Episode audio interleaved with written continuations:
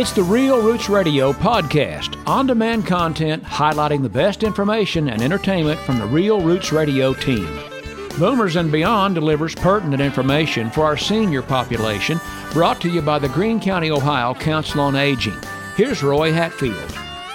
Thanks so much for listening on Real Roots Radio. It is time for Boomers and Beyond, a joint production of the Greene County Council on Aging and your friends at Real Roots Radio. And we'd also like to thank our friends at the Greene County Public Library for sponsoring Boomers and Beyond on Real Roots Radio. You can go to greenlibrary.info and join their summer reading club today. Jeff Sherbaum joins us. Jeff, good to see you again. How are you? Glad to see you. Well, we appreciate you stopping by. And this week, we wanted to talk about the benefits of listening to specific types of music and sound. I would imagine this is all going to lead up to Music in the Brain. I've always said this is one of the most interesting programs that the Greene County Council on Aging does. Yeah, it's a great program. It's unfortunate we still can't do them in person, but we've gone to that 2-page or 4-page newsletter, and it'll be coming out probably at the end of May. So, yeah, we're looking forward to it, but I want to give it back in person as soon as we can, because there is so many benefits to listening to music and sound, and my parents used to call it noise. What kind of noise are you listening to? But everybody has their own genres that they like. But especially everything we've gone through the past year, there's no better time to turn to music or sound to calm our minds, elevate our mood, and improve our overall well-being.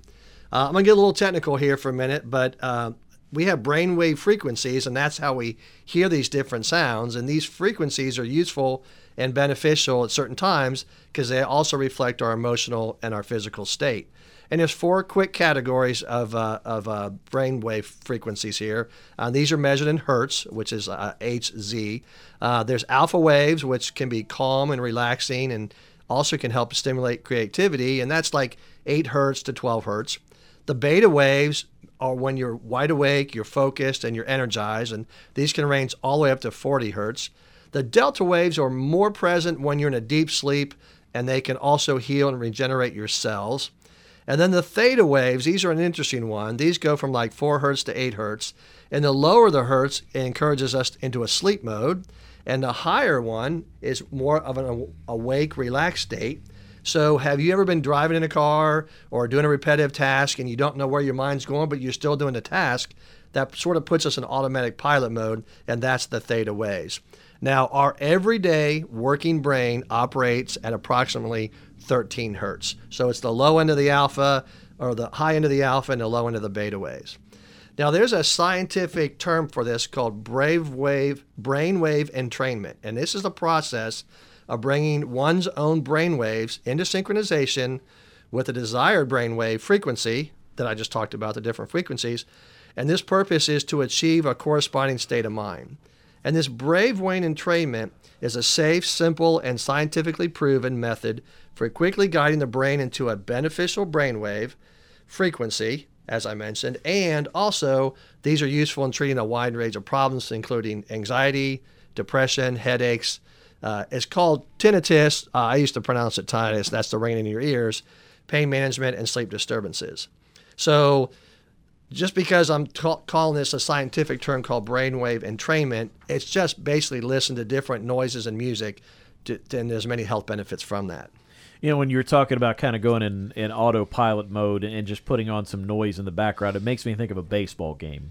You got the game on in the background, but you're really not paying full attention to it, but it's kind of it's there. It's there, right. And, and you'll key into it a little bit, like especially if the announcer's voice goes higher, that's when then you'll break that thought pattern a little bit and go, oh, something exciting just happened. So yeah, that's exactly the way that we think about it.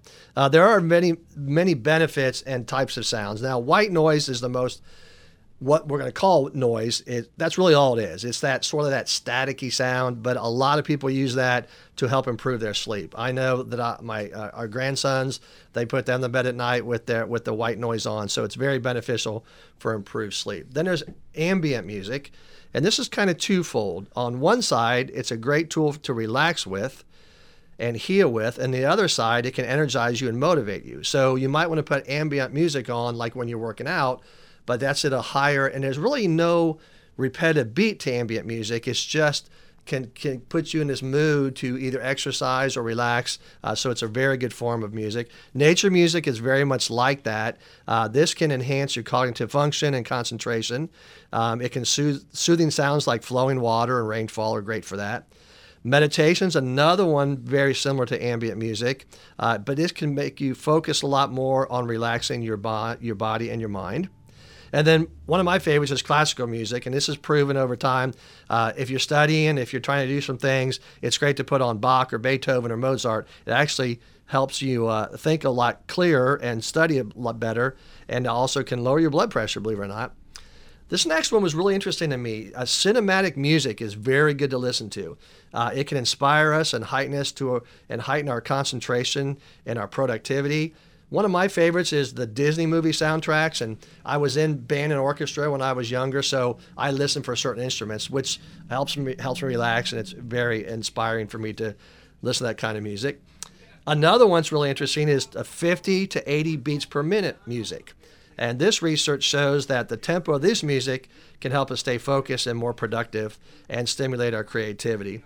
And then, of course, anything you want to listen to, which is your favorite type of music, can help you get through those projects that you're really not excited about doing.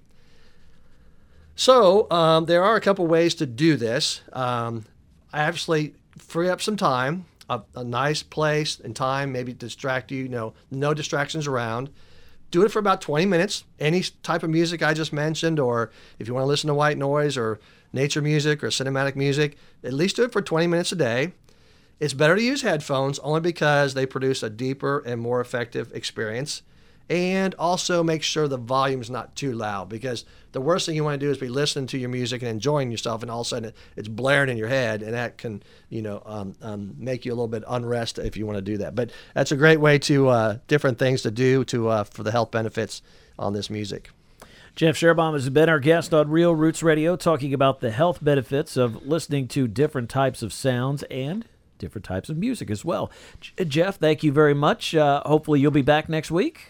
Yeah, I'll come back next week, and we'll continue on this little pattern here a little bit about what we talked about and improve on some things also. From the Nashville Sound to the Bakersfield Best, all things country are heard 24/7 on Real Roots Radio.